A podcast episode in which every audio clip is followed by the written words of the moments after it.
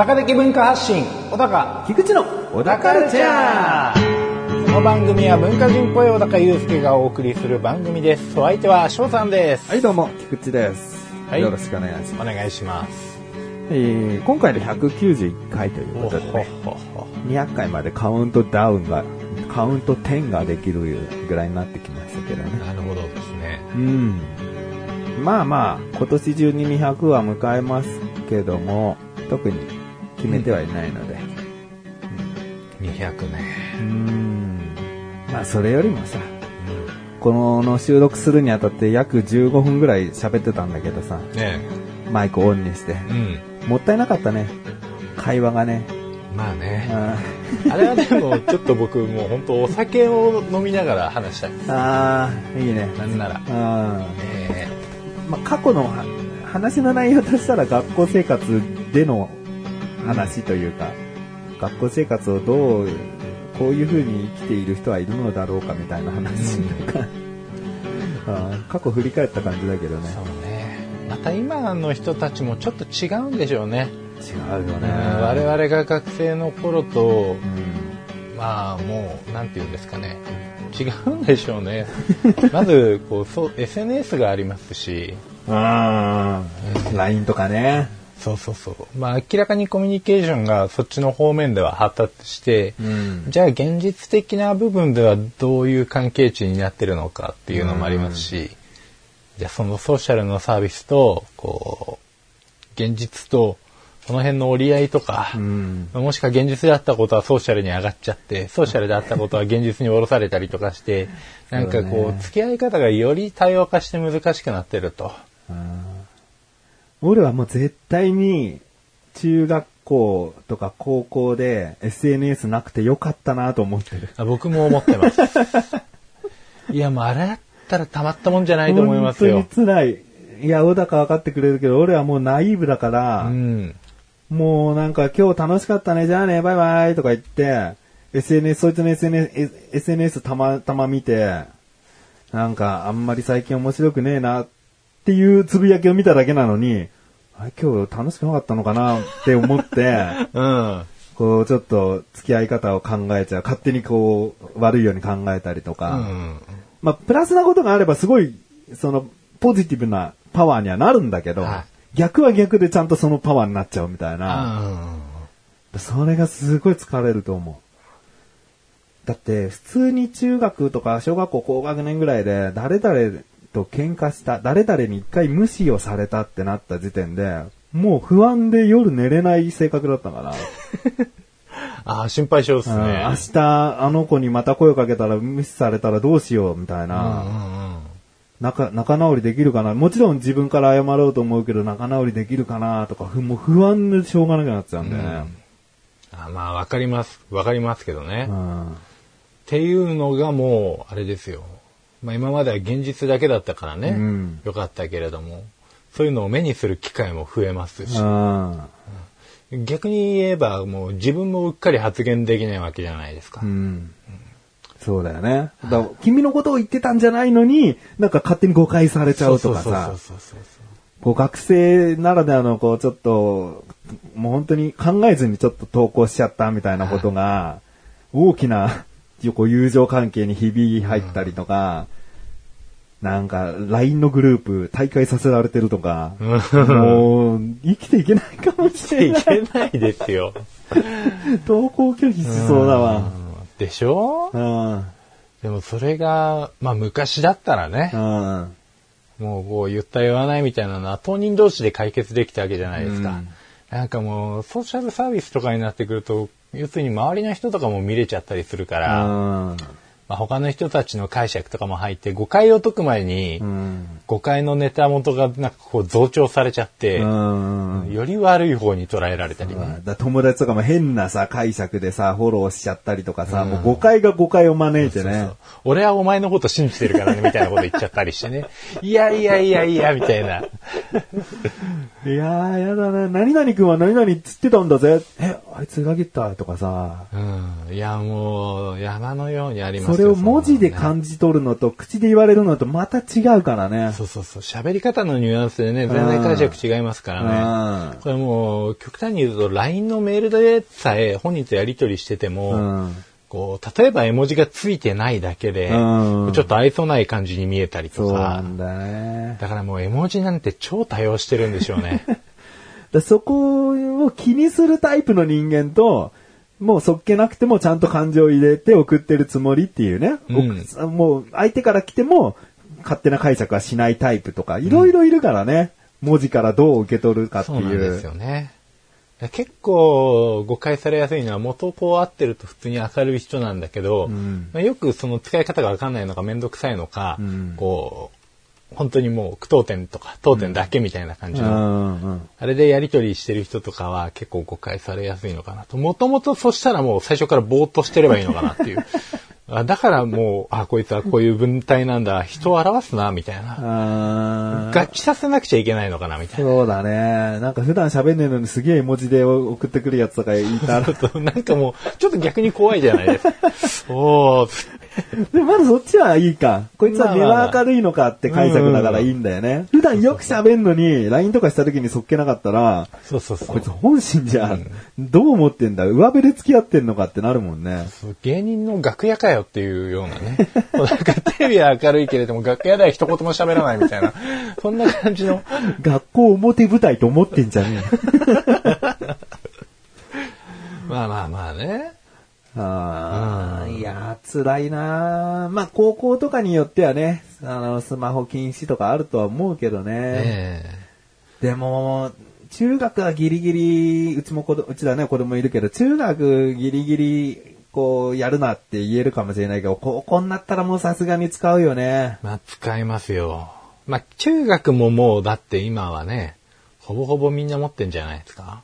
うーん、まあ持ってる人は持ってる。うんただそれをどこまで、こう、やらせてるかはわかんないけどね。まあね。ツイッターはダメだよとか、LINE はダメだよ、LINE は家族だけだよとかしてるかもしれないし、うん、どういう制限にしてったらいいのかなと、自分の経験を踏まえられないもんね。まあそうですね。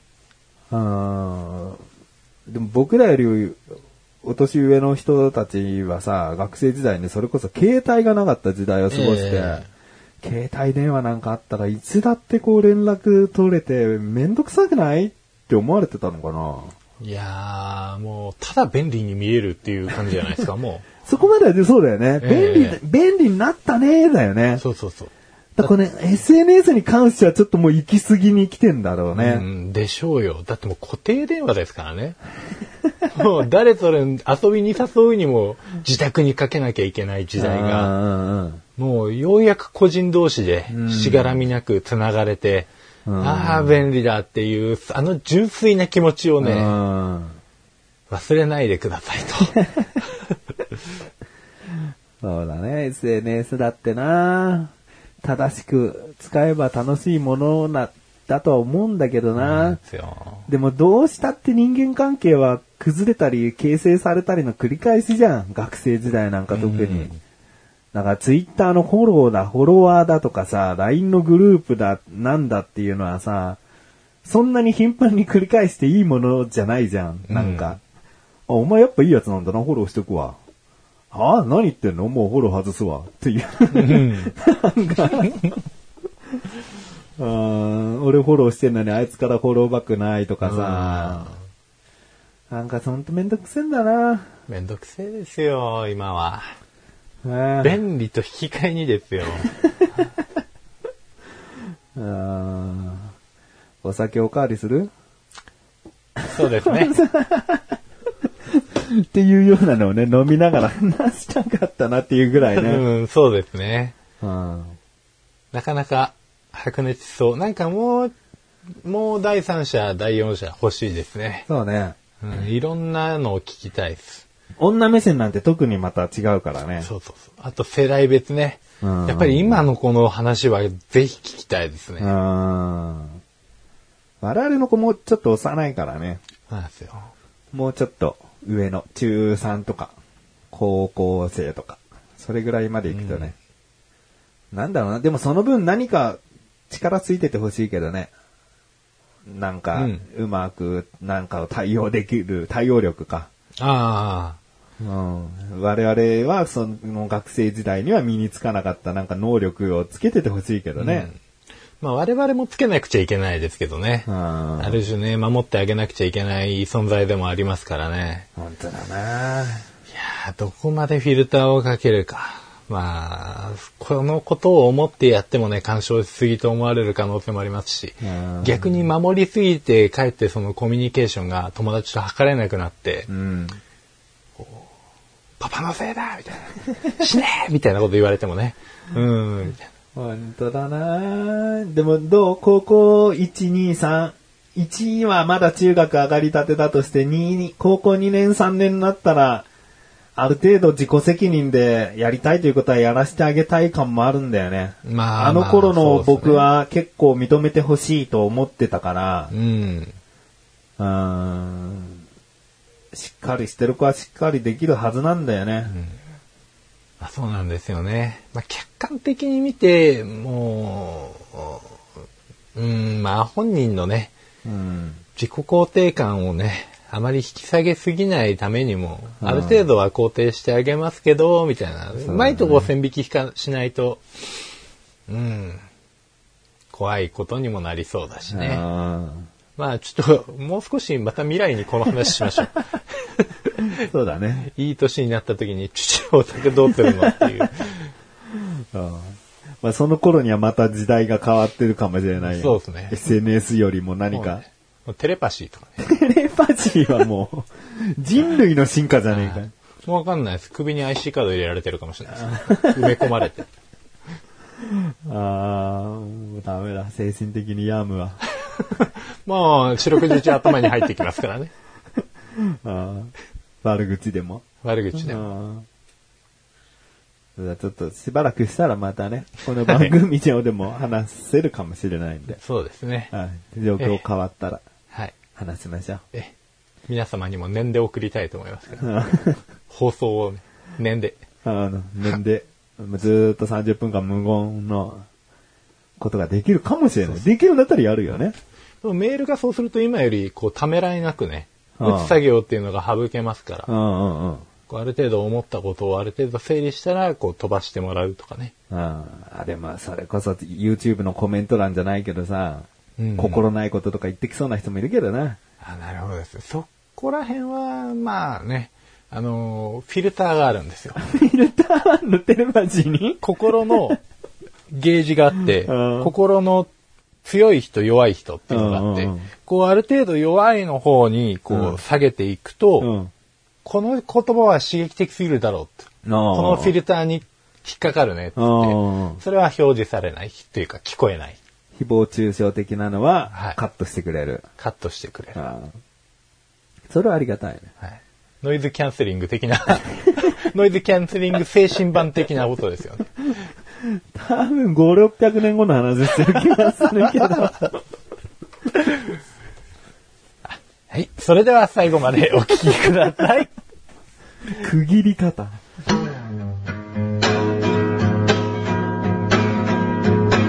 小田カルチャーは皆様からのご意見、ご感想をお待ちしております。番組ホームページのメールボタンをクリックして、投稿フォームよりお送りください。いろんなメールお待ちしております。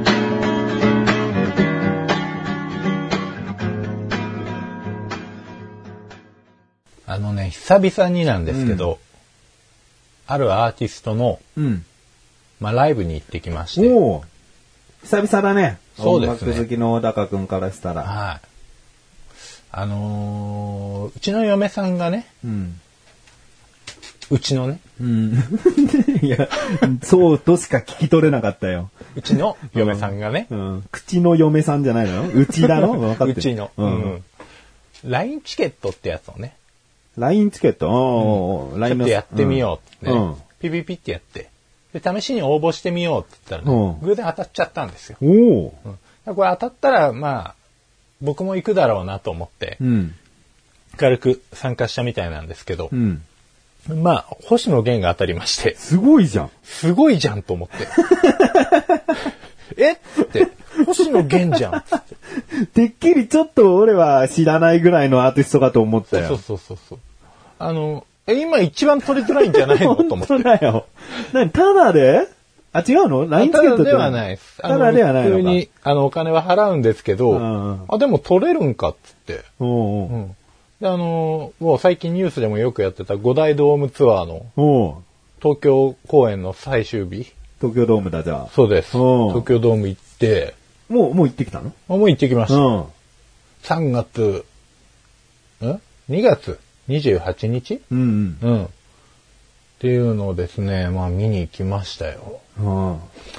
なんかね、あこんなに人気があるんだなっていうのをやっぱ再確認しますね。ああ、まあ、小高は比較的早めに星野源さんに注目してたっていうかさ、まあ、早くしたからなんだっていう人いるけど、でもね、注目は早かったよね。そうなんです。まあ、もうなんなら歌歌う前から、うんうんうん。あの、サケロックっていうインストバンドがあって、うんそこでまずやってたんですよう。んで、そっちが結構好きで、うん。うん。そのままこう星野源がソロになって CM やって、おーっつって、うん。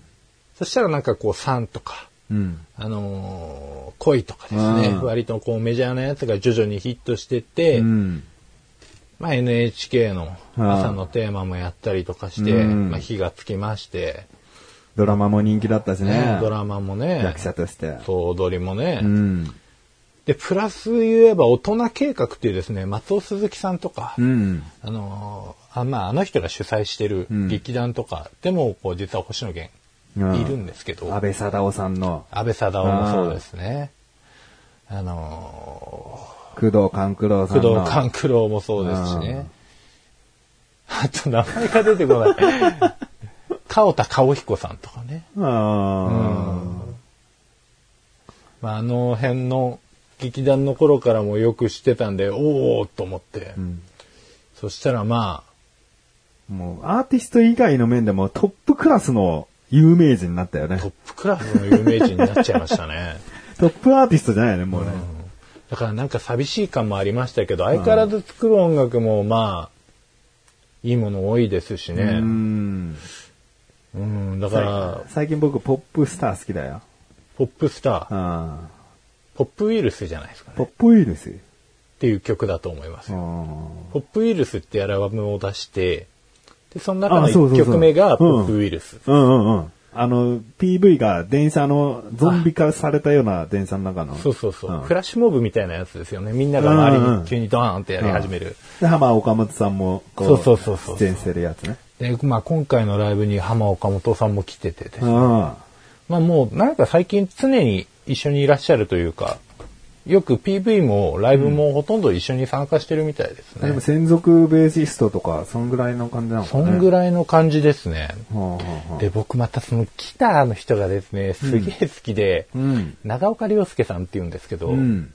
あの、東京事変とかで、浮雲っていう名前でやってた人で。もうすごいパキポキになるですね、ギターを弾く人で、弾くような。はい。うんもう、多分この人が参加してるっていうことを知らないでも、演奏してる音を聞けば、絶対わかる自信はあります。っていうぐらい特徴的なギターの弾き方をする人なんですけど、まあ、この人もいて、であと、こう、桑田佳祐さんのライブとかにも参加するようなドラムのカースケさんっていう人とか、ベテランの、うん、あとはなんだろう、なんだっけ、パーカッションみたいな音が出る、ん。あのー、こうビートを打ち出すやつ、楽器、デジタルの楽器を操ってる、うん、なんか若い兄ちゃんもいるんですよ。 STUTSさんっていう人なんですけど、う。それもまあすごいミキシングとかもかっこよかったんで、うん。うんなんかね、豪華なメンバーでした。星野源もさることながら、楽曲もいいんですけれども、うん。とにかく演奏に聞きがいがあるなと。うん。なんでもうドーム当たったとはいえどですね、うん。まあもう2階席のうん。かなり後ろの方で、ああ、ええまあまあ米粒や米粒やってうちの嫁さんも言ってたんですよ。映像あるんですよ、でも。うん、まあ映像もあります。うんステージのところにやっぱりでっかい、あの、映像が4つぐらい用意されてて、うん。まあ遠くからでもよくその辺の見えるんですけれども、うんうんただまあ、急に観客席から星野源が現れたりとかですね。観客席から。そうそうそうう。んなんかもうドームだから、ちょっとこう、途中、なんか面白い映像とかを流してる間に、車で移動して、うん。で、まあ、観客席の方にスポットライトを当てたら、いるみたいな感じのことなどもちょこちょこあり、うん。なんかまあ、一体になって楽しめるライブだったねと。ただやっぱりお客さんの層が、ケンちゃん可愛いっていう人がすごい多くて、うん。うちの嫁さんは私顔がタイプじゃないっていうバッサリ切ってたんですけど、まあ確かに顔がかっこいいっていうよりかは、なんて言うんだろうな。でもセンスに惹かれてる人も多いように感じたんですけど、あ。うん。うんやっぱちょっとミーハーっぽい感じもあって、これが人気ってことか。まあ、そうだね。大人気ってなるとそういうファンも欠かせないからね、もうね。そうなんですよね。うん。でもまあそういう僕が理解できないタイプの人も好きにさせちゃうっていうのはすごいなっていうことでうんまとめました。あ頭の中では。ちょっとでもなんか寂しさを感じるね、小高の中で。そうですね。一末のうん寂しさも感じつつ、でもやっぱりこう、ぽいところはぽいんですよね。うん。うん。なんかこう、メロディーのこの癖の感じとか、うん。あとコード進行がもう、ものすごい変化が多くて、うん。まあ、あの人コード読めないらしいんですけれどおもう、うん。あ、コード楽譜か。楽譜読めないらしいんですけど、うんうんだからコードでバンバン決めてくるんですけど、ちょっと昔、やっぱ、酒ロックの時代にジャズっぽいこともやってたから、うん変なコードを織り交ぜつつ、王道のコードも織り交ぜつつ、みたいな感じの、こう、忙しい弾き方する人なんですけど、うんそういう感じもやっぱり曲に現れててう、ん。うん、いいライブだったね。うん、割と昔の曲もちょこちょこやってくれて、うんうん。ああ、ありがとうございますっていう感じの。よかった。よかった。もっと彼自身がギター弾いてるところも見たかったけどね。うんうんうん。なんかさ、やっぱ売れてしまうアーティストをさ、改めて昔から応援してたのになとかさ、ちょっと寂しいとか、なんだよ、そなんだよお前っていう声あるじゃん。はいはいはい。お前が別に育てたわけじゃねえだろみたいな。ああ、うんうん。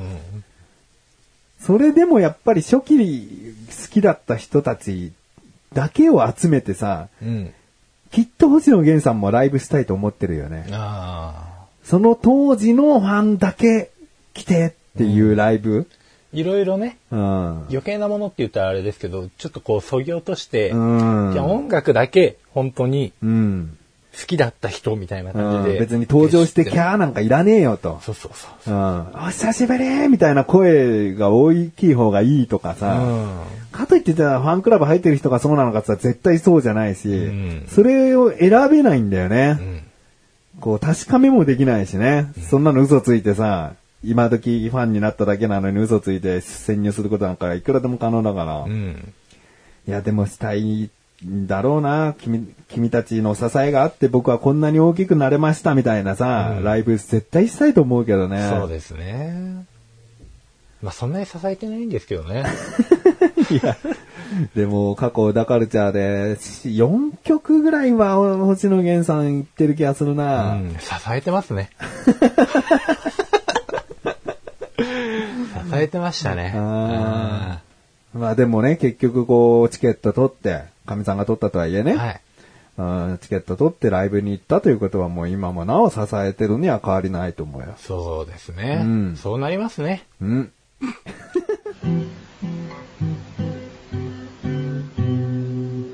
小田カルチャーは皆様からのご意見、ご感想をお待ちしております。番組ホームページのメールボタンをクリックして、投稿フォームよりお送りください。いろんなメールお待ちしております。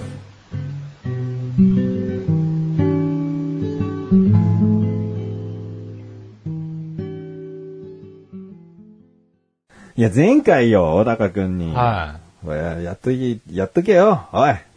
動けよ、たまには。やっとけよって言われたことがあるんで、ええあの、シチューやカレーの何皿分表記問題い。、はい。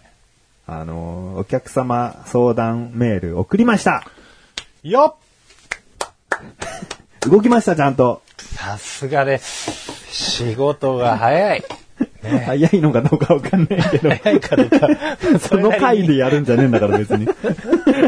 少なくとも2週間経ってるから。ええうん早い。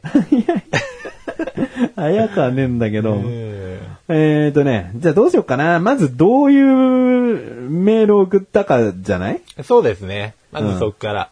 で別にさ、すごいダメージを受けたとか、ひどい目にあったわけじゃないから、はいはいはいそんな喧嘩口調とかね、ええこう不満タラタラには書いてません。はいここは前もって言っておきます。はい。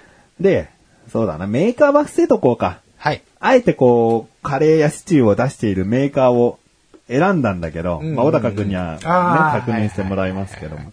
ええここに送りました。はい。えー、お問い合わせ、その他のお問い合わせについてになりました。うんなんか全然なかったんだよ、その種種類が。はいはお問い合わせ内容。いつも料理を楽にしてくださってありがとうございます。い。お 急に、や、いきなり結構低空飛行で行きましたね。まあね。えええーいろいろな食品を購入する際に一つ気になることがございます。それはカレーやシチューのルーのパッケージに書かれている〇〇皿分という表記です。うん。例えば、〇〇カレーは12皿分で使用する水分量が鍋蓋あり、蓋をして煮込む場合とかなんか裏に書いてあったんでね。うんうん蓋ありで 1250ml です。うん蓋がありとはいえ30分ぐらい煮込むと水分量は 1250ml ぐらいになるでしょうか。うんさて、このルーの量を12皿に分けると、1皿 100ml になります。うんかっこ具抜きのグラム。うんうん。一般のカレーのご飯の量は、茶碗2杯分として 300g。300g に対して平均的な目安のルーの量は、220g、かっこ具ありうんうん。のようです。これはネットでいろいろ調べたそういう220ぐらいだということでした。かっこ、ここに関しては好みなどがあると思いますが、大げさな数値ではないと思います。うんうんうん。ここでお聞きします。〇〇メーカーさんの言う一皿分とは 100ml プラス具材のルーですか？具材をしっかり入れれば確かにグラム表記としては一皿 220g 以上になるかもしれません。しかし、カレーとしてのルーの水分量があまりにも少なすぎませんか？予想ときにいつも思うのです。本当に12皿分と。あくまでも参考量などとおっしゃるならば、8人でカレーパーティーをする際に、こちらの〇〇カレー12皿分で十分なはずですよね。うんうん。でも絶対に足りません。一皿分何グラムとして、と書いてあれば、まだ参考になりますけど、多く作れると歌いたいのはわかりますが、より正確で、現代に合わせた調査データをもとに、〇〇皿分とした方が、消費者に優しくないですか？長文失礼しました。これからも〇〇メーカーさんにはお世話になります。これが改善されても、されなくても。あれですね。あの、この文章だけ見ると、そんなに、あの、感じないんですけど、うん今読んでもらうとですね、なんか、もう、あれですよね。壁際に追い詰められてる感じがするのはなんでなんでしょうね。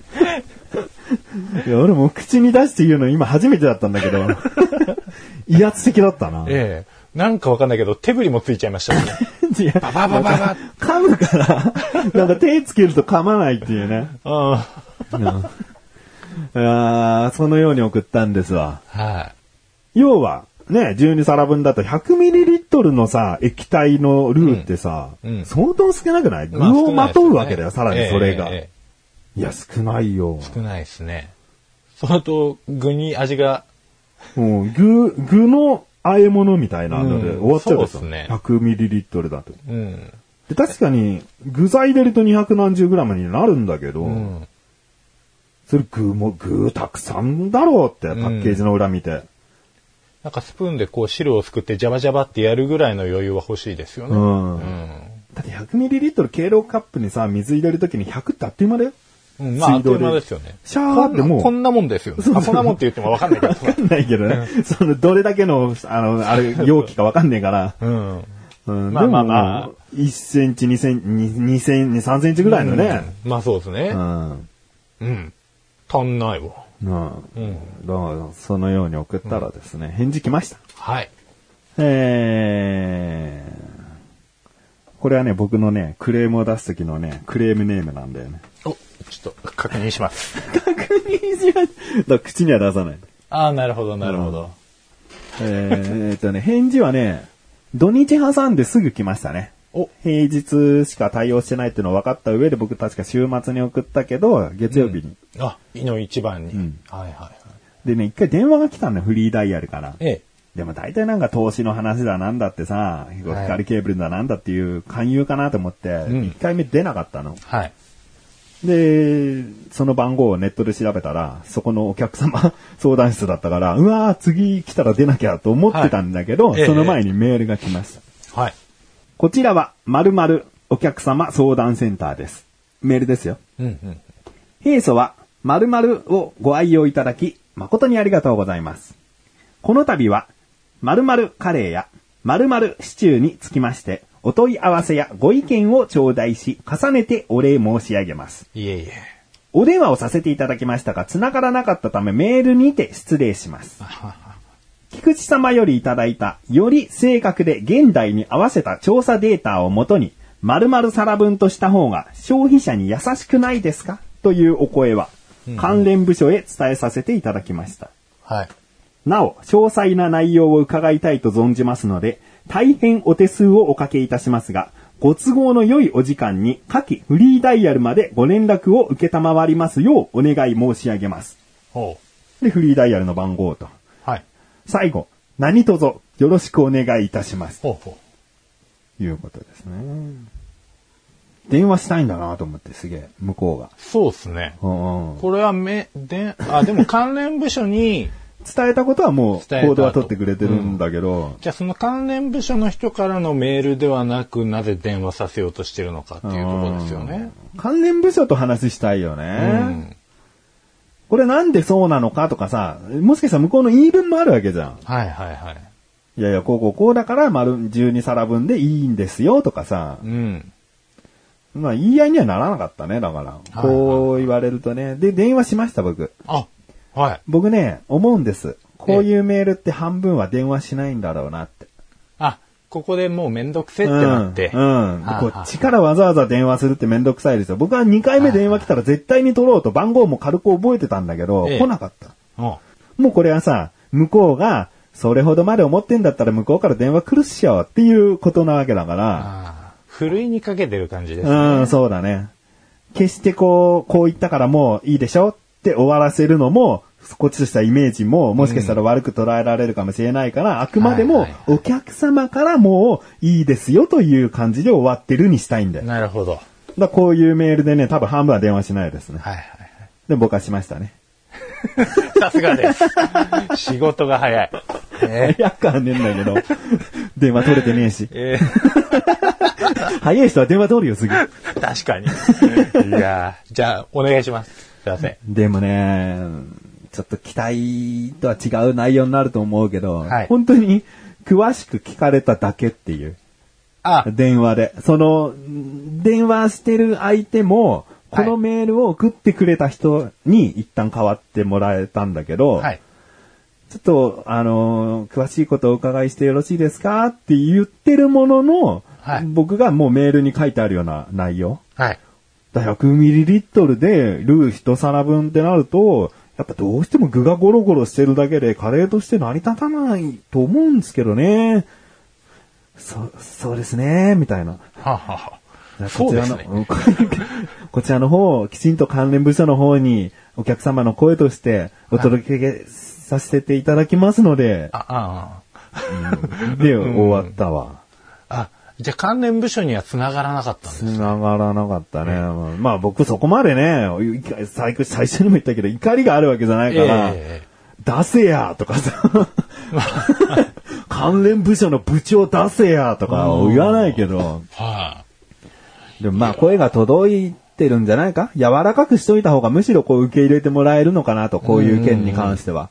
これ本当になんか理不尽なことを言ってったらめんどくせえ客だからっていうので終わっちゃうけど、こうちょっといいように言っといた方が、本当にこれはだって治った方がいいじゃん。い。まあそうですね。うん。僕らが理想とする感じにしてもらいたいんですようね。ん。このこのメーカーの人たちがなんかその肉じゃがみたいなあれ、肉じゃがカレーみたいなの作りたいんだったら、うんあの分量でいいですけど、うんうんもうちょっとこう、カレー食べるときに、半分はこう、スープ状になっていて、みたいなね。うん。ジュジュジュって染み込む、徐々に染み込ませていったりとかっていう、こう、遊びができないと。そうだね。うん。でもどうかな？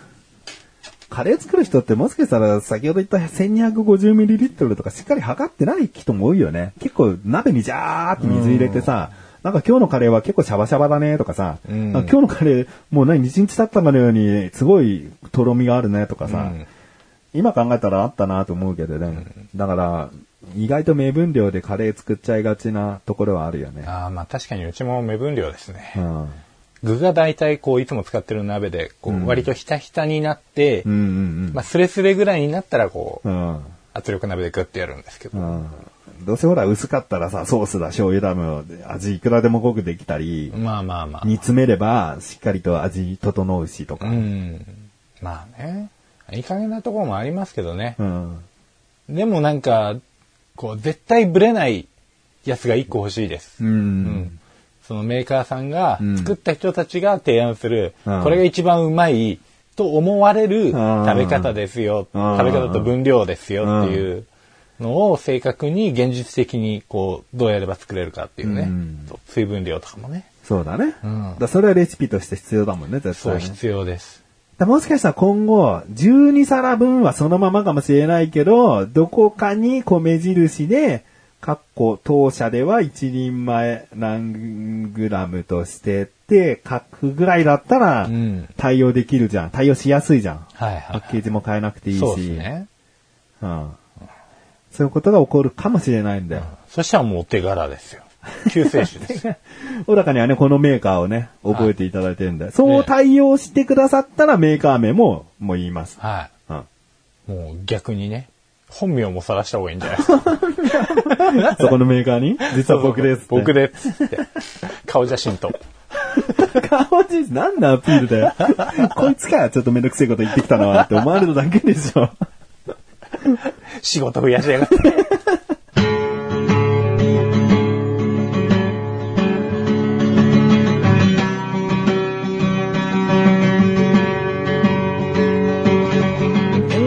ンディングの中はい、エンディングです。はい。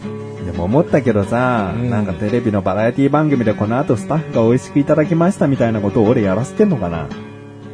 一皿分は何グラムです、何グラムとしての計算ですなんていちいち書かせてめんどくせえことをしてるだけなのかもしれないよ。もしかしたらその関連部門がもうすでにこう、え、本当？っつって、自分で作ってね。確かめて。うん、で、じゃあ今度はこの人が言ってる分量で作ってみようっつって。うん。で、ザーってきたカレーを、どうする？っつって。とりあえず配ろうっつって。今日のお昼みんなカレーだっつって。まあいいだろ、それは。